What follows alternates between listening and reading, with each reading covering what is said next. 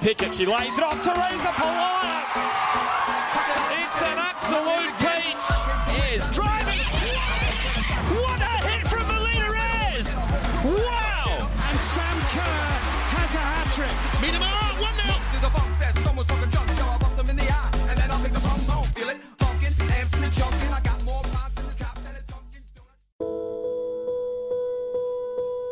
Well, well, coming into this episode of Radio Dub, it's all sad around FNR.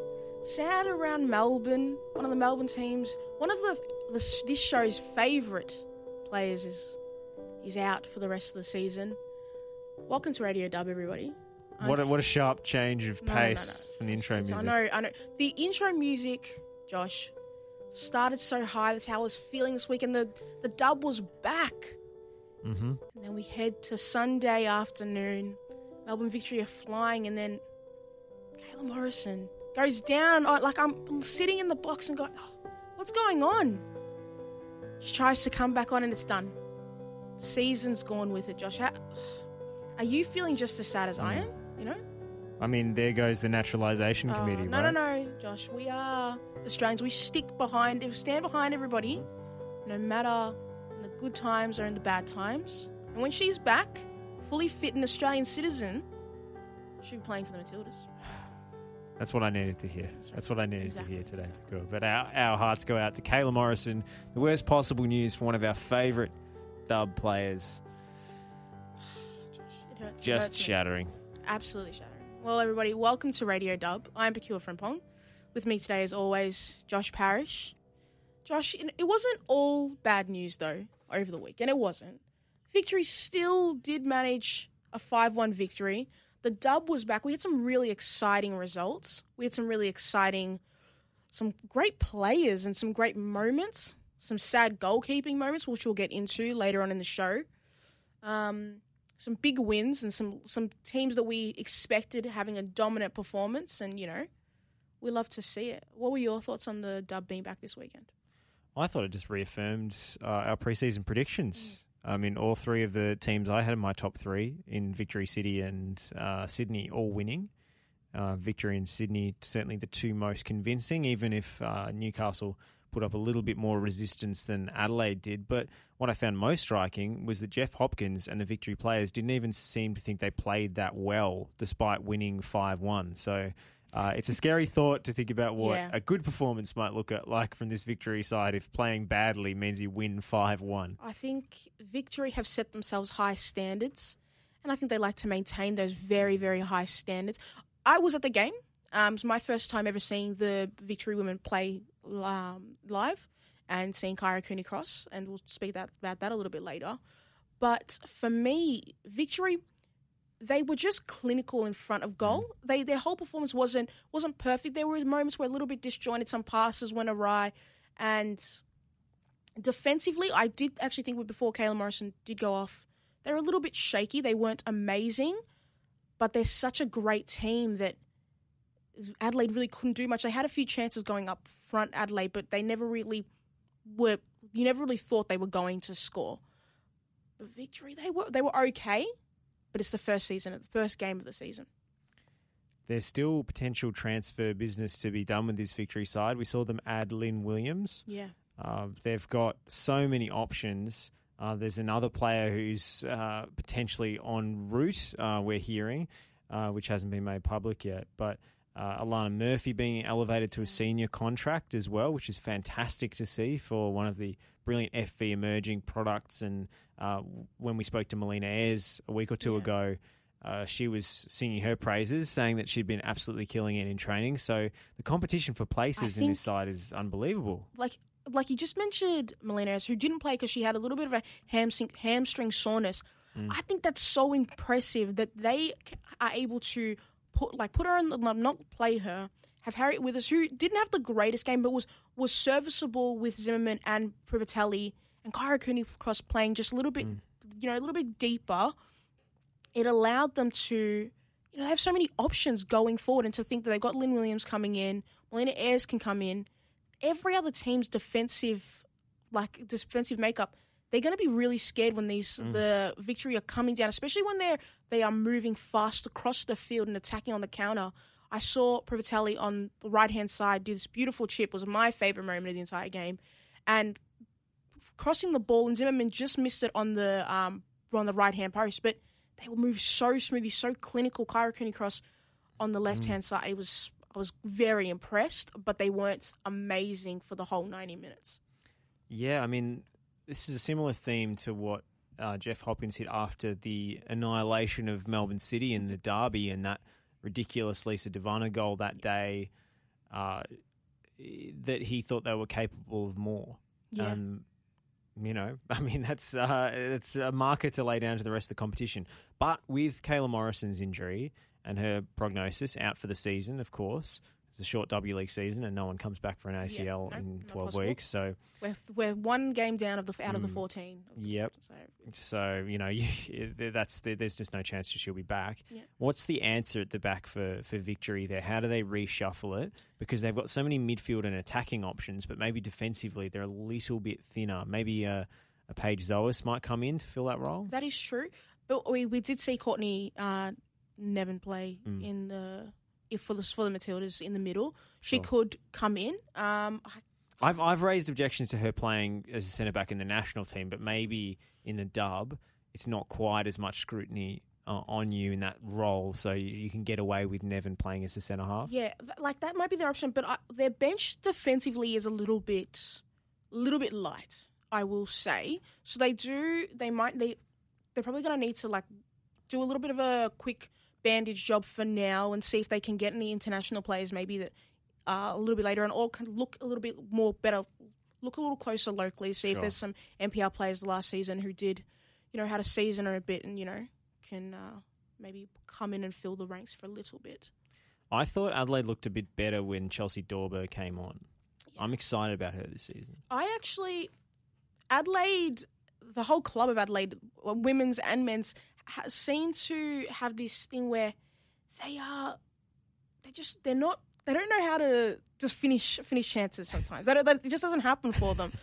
I was, the first half, I thought Adelaide were very, very poor. They didn't really do anything. They had a few chances, um, but I thought that, uh, for instance, Worts was really, really good, and you know, I, they did score one goal, but I thought she she definitely deserved her goal. Maybe could have scored a few more, uh, but for me, they just they miss something that that like they like it's not the words don't come to me for it, but they aren't as bad as the result. The five one, I think, just think the victory are very clinical when they they get their opportunities. I just don't think Adelaide are as bad as the five one result. Yeah, I, I think that's fair. I, I think this team has more to give, and I suspect they've got another signing on the way as well. A uh, player with uh, Matilda's cap or two under her belt. So that Just that a few. That's gonna uh, that's gonna help. Um, do you do you think Adelaide can contend for finals this season? Obviously, the scoreline is ugly, uh, but I do like some of the talents that they've got in that side. And as you say, the scoreline didn't reflect how they played. I think they will be on the fringe. I think they're going to have Mm. to battle with the likes of Brisbane Roar um, to try and Canberra to try and make that final final spot. Because for me, Victory, Sydney, and City as well, I just they just look very complete. Canberra, when they're home, they're gonna they're gonna secure a lot of point, points playing at home because they're very good, great there.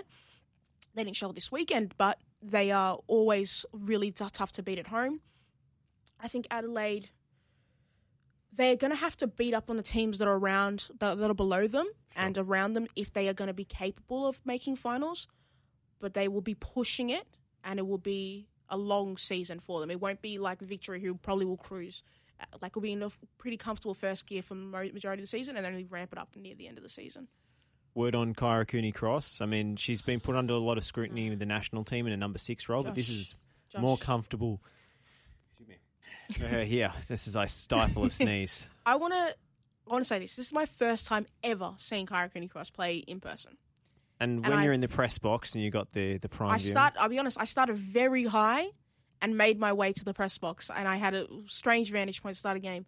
Seeing her from the press box, some of the stuff she was doing, just she was toying with players. Like mm. people, they couldn't get near her, and her she was quicker than I thought she was. I didn't think. I didn't think she has ever looked in like real relatively quick on TV, but in person, and some of the passes she was making her ability to just play off Privitelli as well. They are.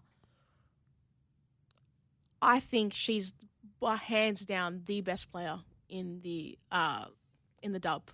Almost about almost, almost, we almost there. had a uh, no, no, no, a swear no, jar. no, no. But I but I but I caught myself. She's just so calm on the ball, and I think that with Kayla out, she may actually have to play a little bit deeper.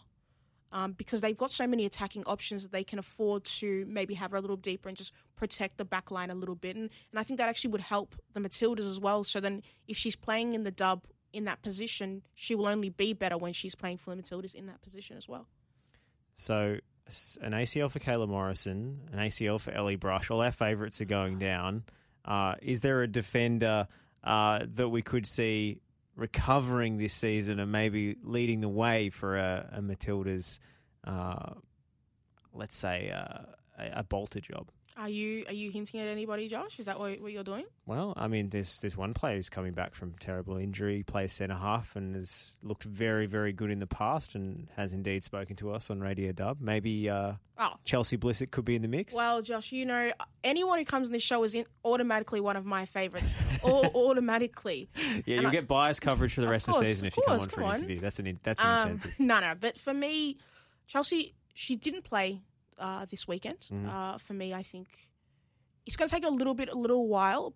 But before her injury last season, she she was the talk of the town. People were excited. You know, they thought maybe she, you know, she could see herself getting into the Matildas lineup. And I think if you know she's not back till January, I believe she told us. And once she is back in there, I think with City like solidifying their squad and being a little bit better, I think it's going to give her a lot of confidence and not feeling under pressure. As opposed to she had played last season, she would have been under constant pressure, and her defensive work rate may have been blurred by the results that City got. I think that uh, with her coming in this season and the team being a lot better, we're going to see her at her full, you know, at her her ultimate best. And I think she could she could get in the team of the season at the end of the year, and even better, she could make it into a Matilda squad. Yeah, a long way to go, of course. Emma Checker and Winonah Heatley uh, starting at the back for, for Melbourne City, but uh, one player we've usually seen at centre centre back and has made her triumphant return uh, in a defensive midfield role is Rebecca Stott.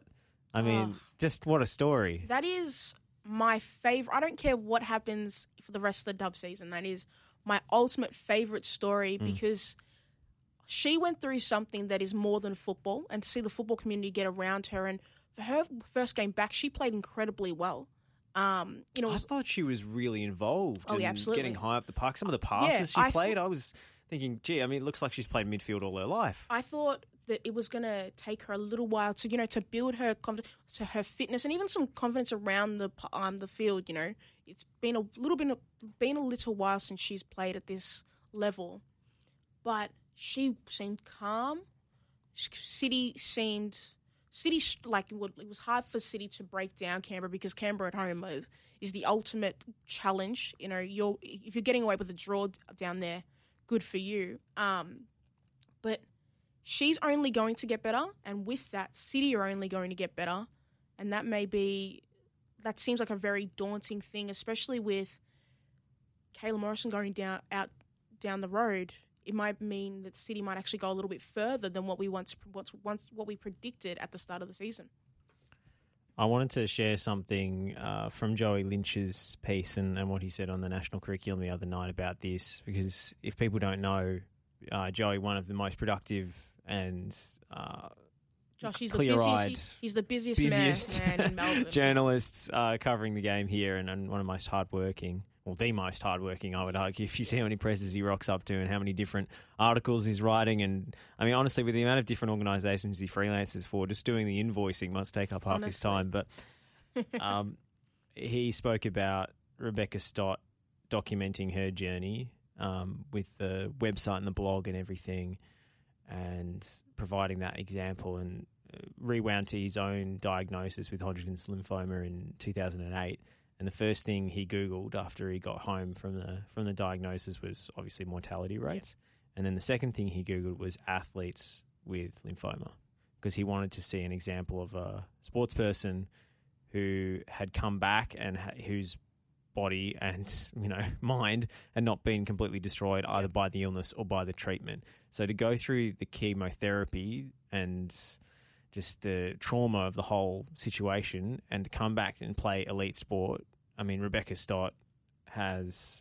I mean, the word inspiration is thrown around a lot, but that that means a great deal, and I think uh, a lot of young people living with cancer will take a lot of uh, inspiration from from what I she's done. I think it's also going to provide the city girls something to win those hardest moments.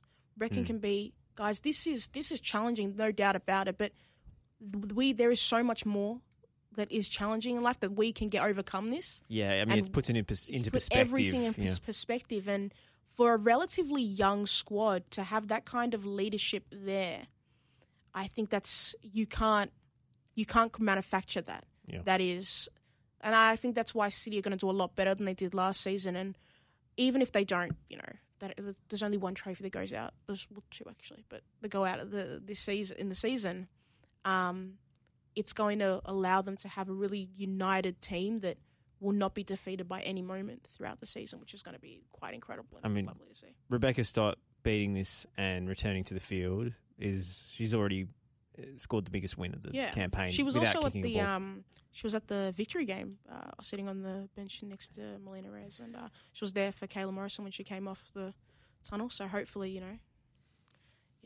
And an- and another quote from from uh, Joey's piece from Rado uh, Vidosic, the coach, who said, you know, he's been involved in a lot of great things in football.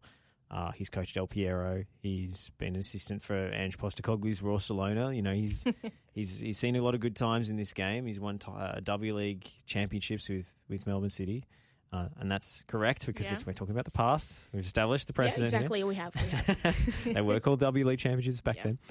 Uh, and he still said, you know, despite all of that and all those achievements and all those great memories, Stoddy's comeback is the best thing that he's ever been involved in It's incredible. and seen uh, in his, all his years in football. So, I mean, you know, that that means a lot coming from uh, a veteran of the Australian coaching game who's uh, been involved behind the scenes in a Yeah. lot of uh, the the great moments. So, Well, Stoddy's made a little.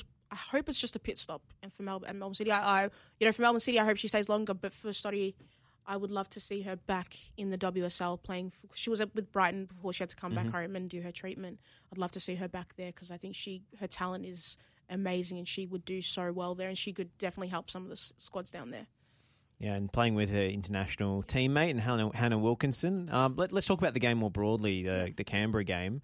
Uh, City eventually got the job done. It was a wonder goal, curling strike from Holly McNamara that sealed the points. But uh, Canberra, as they often do at Viking Park, put up some stubborn resistance. You know, Josh, I, I only I read this from Sam Lewis's piece uh, in the with the ABC, and she said the last season they didn't lose a single game there, which I'd completely forgotten, Mm. and it just shows how good City are to be able to have like it took them a while to break them down, but I think for the majority of the game they were quite dominant. Um, that Canberra only had a few chances. They had an early chance. Uh, they just skied a little bit over the uh, crossbar early on in the game. But for the majority of the game, City were they played some really nice football. The passing was nice, and they were rel- really relatively compact.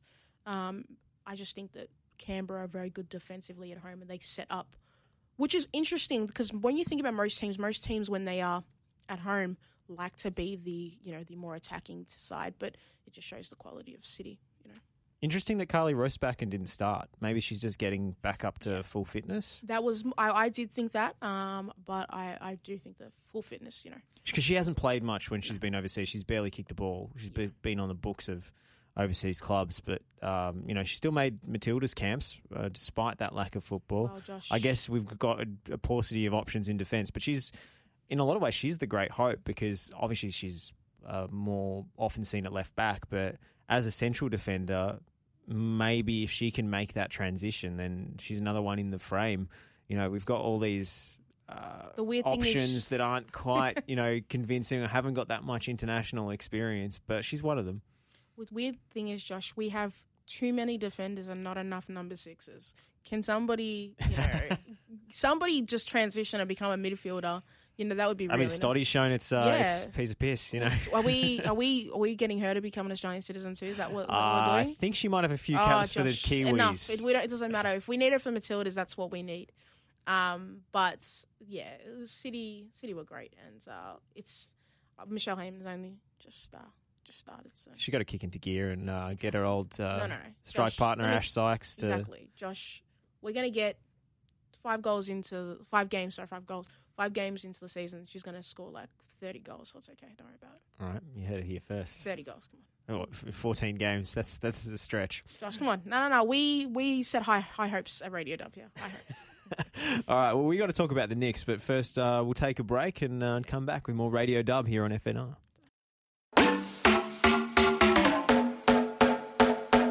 Pickett, she lays it off. Teresa Polias. It's an absolute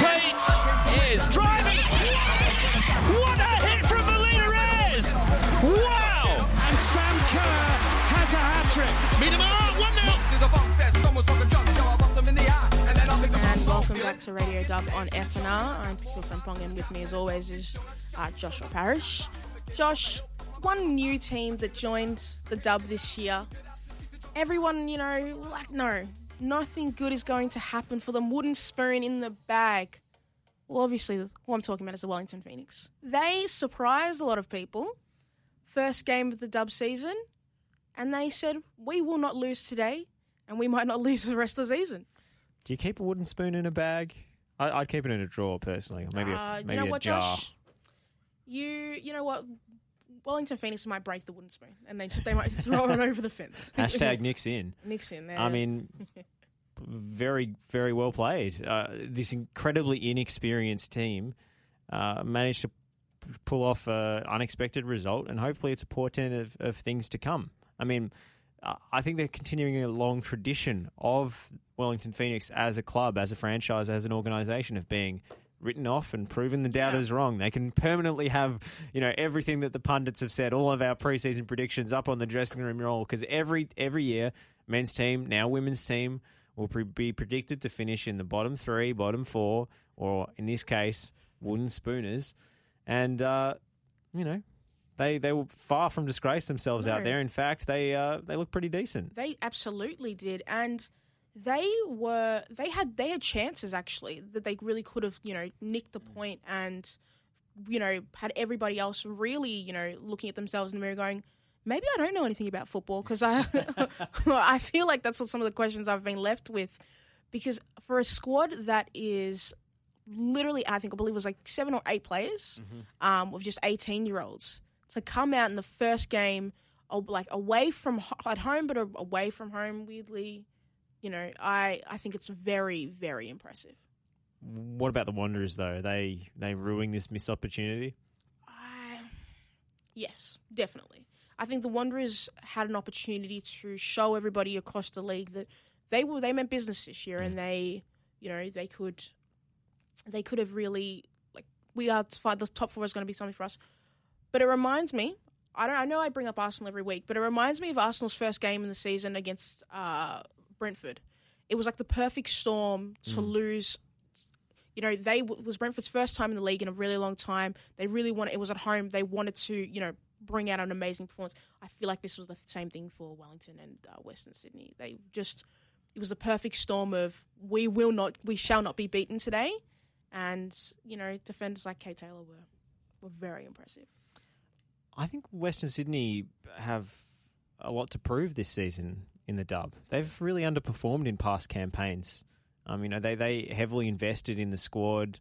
Um, was it last year or the year before that? Uh, uh, yeah, it was the year before last. Uh, sorry, because Kyra Cooney Cross was playing for them that season, of course. You don't lose Wakarak. No, but uh, you know they they unfortunately absolutely petered out in the second half of the campaign. They started really strong, and then once a couple of their guest uh, visa players went home, they completely went off the rails. And since then, they haven't really recovered their form. Last season was pretty ordinary for them.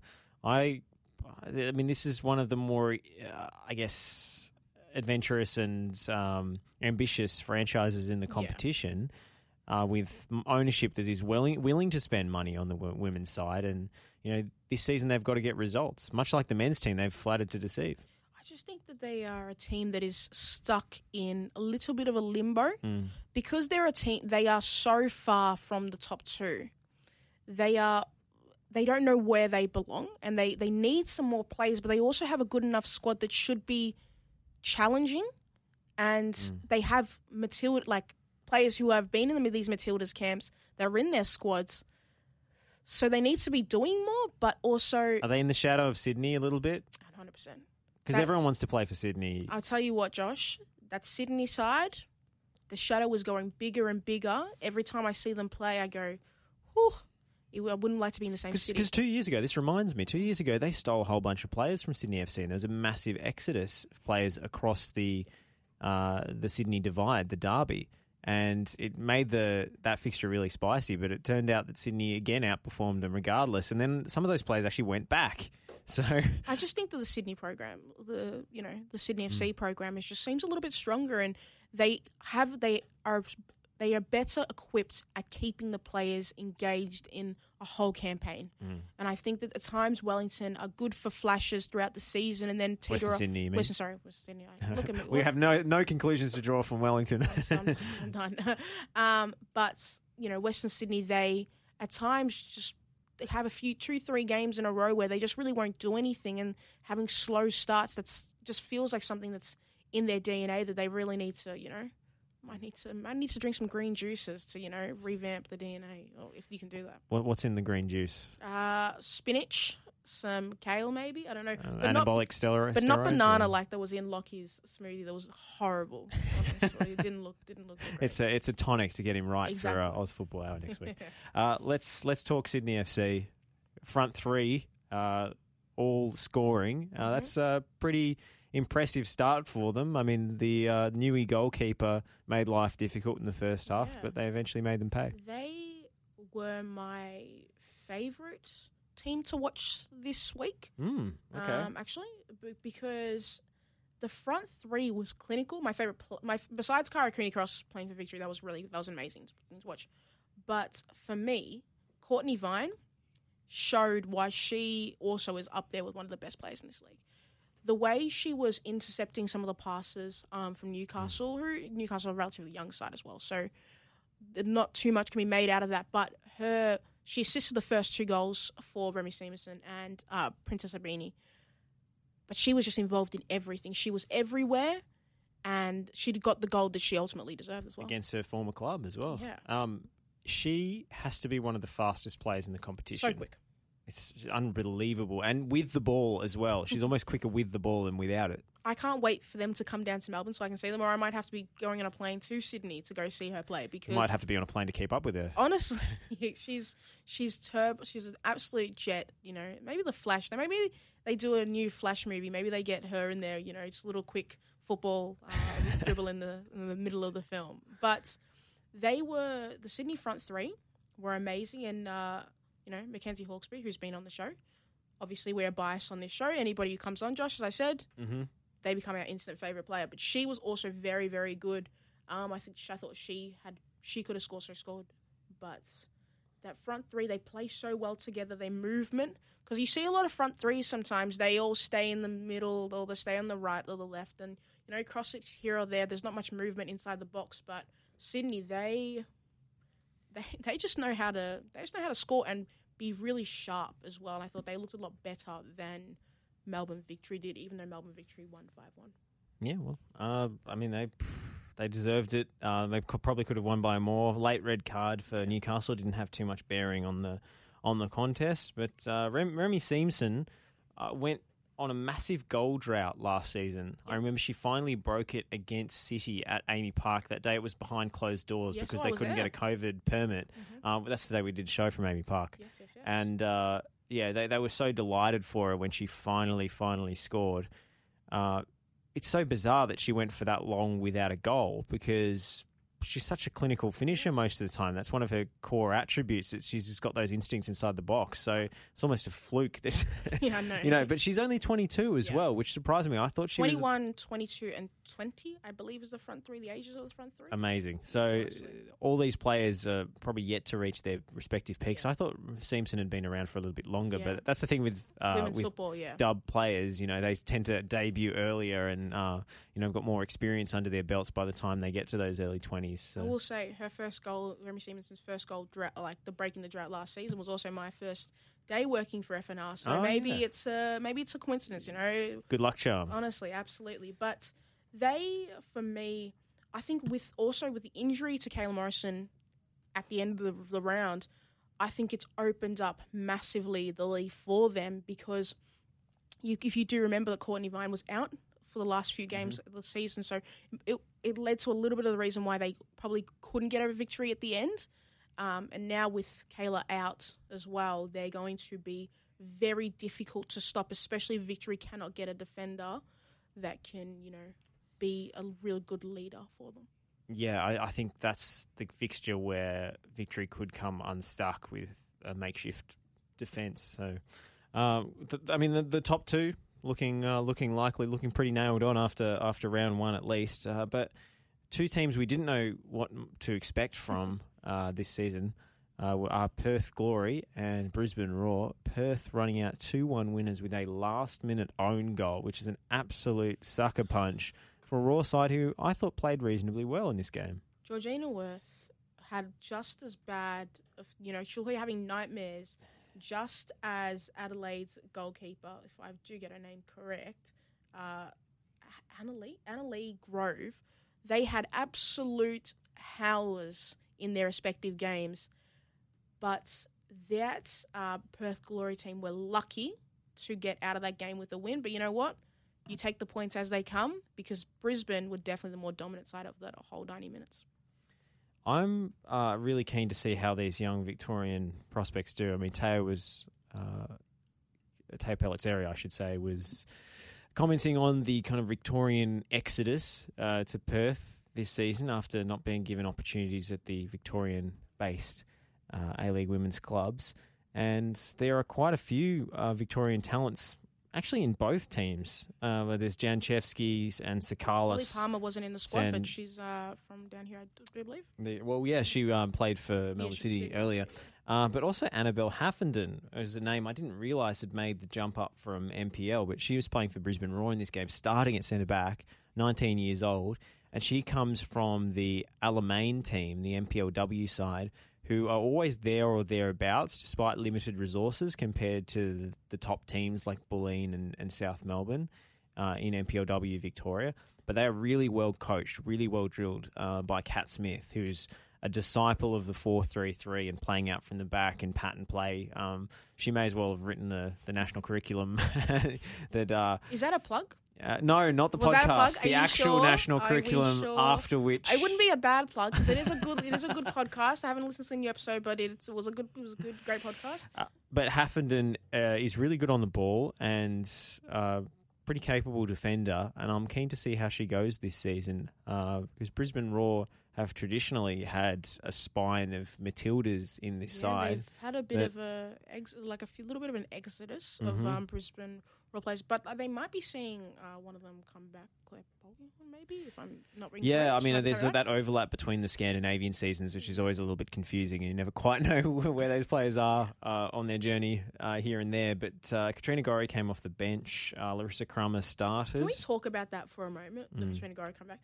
I'm so happy that she's back. Obviously, like she had a baby, and that's obviously very, very exciting for her. But for the women's game to have her back and thinking about the Matildas, knowing that we need a number, you know, a number six, she could, you know, if she spills her fit, I don't think she'll be playing, you know, anytime maybe like next year. But for the Women's World Cup, I think she'd definitely get her fitness back, and we could see her in the squad. I mean, uh, long distance running and athleticism has never really been Katrina Gorry's game. Maybe over five meters, she's got the speed, but you know, sh I think she's a player that will age well and probably come back from, um, you know, her pregnancy uh, as well as any other player has because uh, she's got she's all techers and she doesn't rely on the physical. We love all techers here. Yeah, exactly. I mean, Regista Gorry, make it happen. I, number six. I mean, she's usually played in the most advanced midfield role, and that's usually only the only minutes she ever sees for the national team. But I think that's a mistake. I think Yeah. she's somebody who's so press resistant, who is so adept at uh, finding those little spaces between the lines of the opposition and escaping forward pressure that she's definitely an option me, that has to be looked at. But if she puts some consistent football out on the park in the A League women's competition, I, I don't see Gustafsson having any other compelling choices in that role, aside from maybe Clare Wheeler, who's a different sort of player. She's more of a ball winner. I will say that for me, if you were going to have somebody in that number six, I think I love footballers who it's not power and pace; it's actual Mm. foot, like you know, pure techers. And she's one of those players. So to have her, if she's even an option, we say Tony Gustafsson have have a look at her, but I will um, I will say that Tony Gustafsson's assistants maybe they have a look at her because Tony G I don't know if he's watching every single game. I hope he is. I hope he is. Oh, okay, But Josh. uh, sucker punch for, for Brisbane um, Yeah. in this one. Do you think Perth deserved it? I think if you take your chances, you deserve them. But I will say that the it wasn't like it, it wasn't Perth's. Perth didn't score that goal. It was just some very unlucky and some some just a lapse in you know concentration. It was it was very late in the game, and I, I feel very badly um, for their keeper, but for Brisbane Roar's keeper. But you know what? You take the chance. You take the points as they come. In Perth, this is their first game they have won since I believe twenty eight. Oh, I don't want to say the number wrong. Sometimes I They didn't win a game all last, last year, so season. 2018, 2019. I, I, I might be that.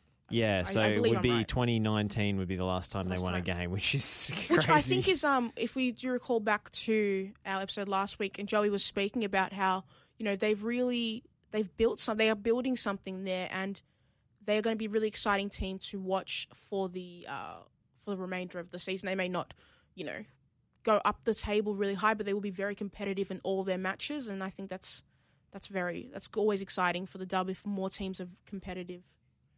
Well, I think we should leave the A League Women review there because there's one topic that uh, you've been putting off for the whole hour. Josh, do you know that sad music we started the show with with Kayla Morrison? We will be having that sad music starting for the next segment. That's what's going to happen. Everyone else is celebrating Sam Kerr winning the FA Cup over in the UK.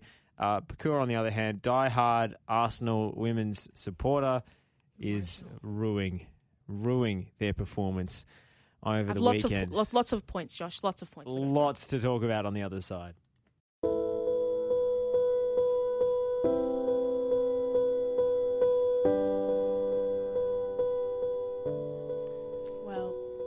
Josh. This is the second time we've had this sad, depressing music. Before it was about somebody else. Now it's about my feelings. Because you know what, Josh? I am sad. I've shed tears. I've yelled into a pillow. But you know what? We have to talk about it. We're gonna we're, we'll talk about it for a little bit, okay? Chelsea versus Arsenal women's in the FA mm. Cup final. Chelsea coming out 3 0 victors, handing Arsenal their first loss that was without them scoring, which is quite upsetting. I guess Sam's Kerr scored, which is kind of nice, I guess. But for me, it was was upsetting. What about you? Aussie, Aussie, Aussie. What a Oh, chip! What a no, chip! no, stop saying Aussie, Aussie, Aussie, because there were two Aussies on the Arsenal side. That's you know, if we're playing the law of, uh, Yeah, know, that's why I said it three times. Three Aussies. Two of them lost, but whatever. everybody should be sad with me, Josh. Come on, come on. Well, I don't think you're going to get much sympathy. I think I should get some sympathy. It wasn't even a competitive game. I, I, I don't you want to watch competitive football matches? Don't you like that, Josh? It was Come a on. it was a ruthless performance by one of the best teams in club football in the women's game. Not the best, but very close. Very up there. And Uh, last season's uh, runners-up in the Champions League. So we should clarify that this is last season's F- FA Cup that was played this year due to COVID and so Yeah, yeah, forth. So this is Joe Montemurro's achievement, his side getting to the final. It is. New new boss in the Arsenal dugout these days, uh, Joe Montemurro over at Juventus. What do you think of? Is it Jonas Eidevall? Jonas is. Oh, okay. This is a big question for me. I think Jonas Eidevall is a is a very good coach. Um, I think he's made Arsenal this season play a lot more attacking football, which we didn't at times last year do. Like last time, we last season, we weren't as clinical and ruthless as we needed to be, which we have, you know, become this season. But I think sometimes we've had three big matches for us, the Arsenal women this season. We've had our opening match against the Chelsea women's side, which we came out victors in. But honestly, and it, Chelsea's a lot of majority of Chelsea's players were coming back from the Olympics, so they didn't really play in that match. And we played against Barcelona in the first round of the Champions League, and we were a bit weak. And I take that down to some coaching and some tactical um, decisions. And I think this is our biggest game of the season, and I think Jonas Eidevall was poor managerially. I think at halftime we should have made some very clear substitutions, and he didn't. He waited till uh, what it was the 60th minute, and when he did make a substitution, it was the wrong substitution. Josh, okay? He seems like a weird dude. Like he's got some eccentricities. Apparently, he was turning the stadium PA up really high uh, to simulate the atmosphere in the ground because it was Well, if he if he'd coached properly, Josh, maybe we would won. so I don't think the players could hear his instructions when they were training. No, no, no, Josh. You know There was also something that I heard Mm. from this is from the Guardian Football Weekly when Suzy Wrack came on. She said he was holding up coloured placards. Yeah. It was unclear what they meant. We'll But everybody just else. like blue and red signs they randomly. clearly like- they were un- paddles. they were unclear to the players as well because they didn't know what they were doing on the field. Okay, Josh. Firstly, okay, the game was at one a.m., so I had to get up for that, and they couldn't at least play some good football for me at one a.m. I almost woke my neighbours and my parents up. But you know what, Josh? We move. We move to the future. Mhm. But Jonas, he got himself made fun of at the end of the match. Chelsea uh, manager Emma Hayes, who is phenomenal from the Arsenal system, so maybe it was a win for Arsenal when I think about when I spin it that way. She had a a little bit of a comment for Jonas in her post match interview. Yeah, I'm just stalling here because the audio that we cut isn't working. So I'll see Oh, if I can get it up. But uh, this is hilarious. she is referring here to uh, his eccentricities and superstitions. He said something about Scandinavian, Josh. being uh, afraid of black cats, which I'm sure you can I relate to. 100% can agree with that. Come on. you know how I feel. Uh, but uh, he also, uh, I think, riled up the Chelsea team a lot by, you know, saying that they weren't as good as, uh, you know, they were built up to be, and let's uh, make London red and all this stuff. And I, I think some of the players and the coach, it was, you know, talking about stuff you'd pin to the dressing room wall was extra motivation. So. Uh, this is what Emma Hayes uh, said about Sam Kerr's goal in the FA Cup final. London is blue. And when the third goal went in, I was simply purring. Josh, that's the only bit of joy I've had out of that game because that was Emma Hayes is one of my one of my favorite managers. She's absolutely amazing. She the way she's coached that Chelsea squad for the last few seasons has been amazing. But I don't know, I don't know, I don't know the sound effects. It was the hand movement. I don't know what it was. I know everybody can, can hear it, but please go and find that on Twitter and actually see her hand movement because it was. I don't know what I was saying. It was beautiful. It was it was literally It was uh, art. It was art, and um, it was like the gesture that someone makes when they say, like you know sexist comment like a cat fight or whatever, but Honestly. just repurposing it. she has, and that's they like. Sometimes I heard some cats fighting outside of my bedroom window, but they're her her squad. They were fabulous. I, I, I can say that. It hurts me, but I can say it because they came out there to win. And if it wasn't for the if it wasn't for Manuela Zinsberger, the um our Arsenal goalkeeper, Arsenal should have been down four five nil. Sam Kerr had three opportunities that were clear as day that she should have put in the back of the net. And I think that's why she wanted to make fun of Manuela Zinsberger when she scored her final goal with that lovely chip inside of her boot, but it spun. I don't know the wrong. I don't know what the way the ball was spinning when she scored that third goal that everybody's been seeing after she did that little the Mbappe uh, slide.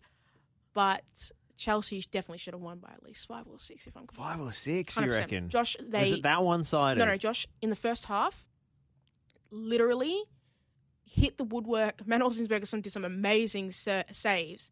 They literally should have put like four behind, especially Sam Kerr. Sam Kerr, I think she was a little bit rusty because, to be fair, she'd just come back from a flight. You know, And she had a stomach bug yeah, as well. stomach bug. So, and I think that's maybe why some of the Arsenal players didn't know what they were doing. Mm. I will say, you know, I'm a Steph Catley stan. Um, I'm a massive fan. I think she's one of the best players in the Matilda squad, one of the most consistent and reliable. And I think her being back for Arsenal this year has really helped them. She didn't have a good game. She didn't have a good game, but I think weirdly she was probably one of the best Arsenal players. no On one had a good game No one had a apart good from game. the Arsenal goalkeeper, Goalkeeper and, and Steph Catley. Steph Catley. And I think that she was the third goal. To be fair, Sam Kerr did beat her on that side, which weirdly is Arsenal's strongest defensive side because we have Katie McCabe on that side, who is Mm. the Ireland captain and was our um, what's it called our defender last year. But she's playing further up front because of Jonas Eidevall's style. I ask, you know, why didn't anybody want to like you know bring some actual footballing ability to the park? No, that's harsh. I'm just angry. I'm angry. I need to I need to calm it down because I love this team and I have really strong uh, like faith in this team. I just it just hurt me that final. So, looking at the league this season, uh, Chelsea in pole position. Nope, Arsenal are because Oh, we bet. Chelsea in the uh, opening game of the season. But uh, what, what was different about that match? It was just, different about that. Arsenal played really well. It was the first game Arsenal women's had ever played at the Emirates, which I will say is quite upsetting because Arsenal women's are the best hist- historically women's side in England, English football, and I think it's quite embarrassing for Arsenal as a club that it was only their first time playing at the Emirates this season. Um, so they were really G'd up for that, and Beth Mead scored two incredible goals. One was offside; she was in a different country, but the linesman, lineswoman, sorry, missed it. But you know, we'll take that goal and we'll take that uh, victory. But Chelsea haven't lost since then, but Arsenal have drawn since then. So they're only one go, one game, I believe. yeah, one point ahead. One point ahead So after eight games in the Women's Super League, Man City way off the pace. Yes, Is that expected? It's it's not that it's not expect, expected. It's just that unfortunately for them, Lucy Bronze um, and Hemp have been injured. Um, so they started really poorly. Like Arsenal absolutely thrashed them, and Tottenham got a win over Man City as well. But I think that in the second half of the season, Man City will come back up further on the in the table. I think a team that's also been really good has been Manchester United as well, and they bet them in the in the little in the derby as well. So Final observation from me on the FA Cup. I think they need to start uh, taping the, the lid of the cup onto it uh, post match. Mm. Did you see what happened? No, but I I remember what happened to Arsenal. So yeah, actually, there was a, Yeah. a mishap with Pierre Emerick Aubameyang, wasn't there? it was. Um, but uh, you know, f- not the first mishap. Um, uh, this one. That apparently, one of the Chelsea players came flying off in the celebrations, and that Ooh. cut her above her eye. no, she was bleeding. absolutely awful. I will say. I don't think it dampened her mood yeah, too much. I will say, Josh, I I'm not a sore loser, so I believe in staying for the full match. I will never You're leave. not, not going to beat the traffic. No, I will never leave. If we, we were losing 10 0, I will stay to the end because that is what I do. I paid money to be there. I agree. I will stay. So I watched this game all the way to the end at, you know, from from 1 a.m. to 2.30 or whatever time it finished. But I was not watching the ceremony. Wasn't doing You it. can't watch the trophy Can't watch the presentation. That's that's out. too much. Closed That's, my that's laptop. rubbing it in. I closed my laptop with speed and went back to sleep. I, I have stopped watching games early on the on the on the TV on the Mm. laptop, but I don't think I've ever. Oh, I have left a game early once as a fan. What was this? What's this, Josh? It was Australia Day, s- quite a few years ago now in the A League, and it was uh, the traditional Australia Day uh, Sydney FC Melbourne Victory game Yeah. at Docklands, Mhm. and Victory lost I think five 0 and Seb Ryall, uh, so so named because he riles up the Melbourne Victory supporters, uh, scored at least one outrageous goal from like right fullback, and then really rubbed it into the celebration. I thought that that's enough. We're leaving. What We're are leaving. your other things that you don't do as a fan? Like, what, what are the other things you don't do? Uh, what don't I do? Yeah, like, because like I, I, I just I refuse to leave a game early. I just don't. I just don't think it's good. Mm-hmm. Good at like ethics, and I think it teaches. You know, younger people, like younger kids who are coming to the games, that you know, you can leave games early when you should support your team through thick and thin, even though if they're emotionally destroying you, like my teams are. Uh, I don't shout abuse at my own players. I think that goes without saying. Oh, okay. okay, I don't do it in public. I don't do it in public, Josh. I don't do it in I, I criticize, I but don't know. abuse is oh, different. no, okay, yeah. I don't do it in public, Oh, I'll groan. I You think will not see more me. of a, I'm more of a groaner when someone does the wrong thing. but I have been known to only watch games by myself because I am incapable of watching games around other people because I will. It will not be an enjoyable experience for the other people who are watching with me because I yell at my TV. I yell at the players like they can hear me, like I'm giving some coaching instructions. I might get angry for a moment, but I reserve the right as a football fan to change my opinion of them 30 seconds later when they do the right thing, okay? Okay. And that's that's that's my ultimate belief. Um, but yeah, any other things you don't do as a as a fan? Uh, I mean, just talking about changing your opinion of players, it was very funny getting two text messages from my Manchester United supporting friend uh, about 30 minutes apart. Fred, WTF. Fred, all is forgiven. This is the Red Fred redemption. Uh, I I once um, made a made a, a post on Facebook and I was quite upset because I think we'd lost to maybe we'd lost to Norwich. never post angry. That's, Yeah, no, no, we'd lost to Norwich and Granit Xhaka, Mustafi had been horrendous, absolutely horrendous. I know this woman we talk about women's football here, but I'm just just you know just giving my my example. Mm-hmm. They were absolutely atrocious, and I wrote this piece on Facebook, and I was like, they, they, they they suck. They don't know how to play football. Blah blah blah. And then right at the bottom, I obviously wrote, I reserve the right to change my opinion. In middle of the Little season, disclaimer. Disclaimer: I reserve the right. So don't talk to me about this post when Arsenal are top of the league. But it didn't happen, obviously. This is supposed to be authorised by Pekua Frimpong. Exactly. Always have the right. Terms and conditions apply. Um, well, Josh, thank you for joining me on this episode of Radio Dub. First week, first, well, first show during the season. With many more to come. Hopefully, we have some some great guests. Um, but as always, everybody else, you can catch us catch up on the show on Spotify, Apple Podcasts, and anywhere you listen to your podcast. On SoundCloud as well. We're on there as well. We're on. SoundCloud. Uh, we're everywhere. Um, we're like Spider Man. Uh, see you next week, guys. Pickett, she lays it off. Teresa Polias. It's an absolute peach. Is driving. What a hit from Melina Ayres. Wow. Sam Kerr has a hat trick. Meet him up, 1 0.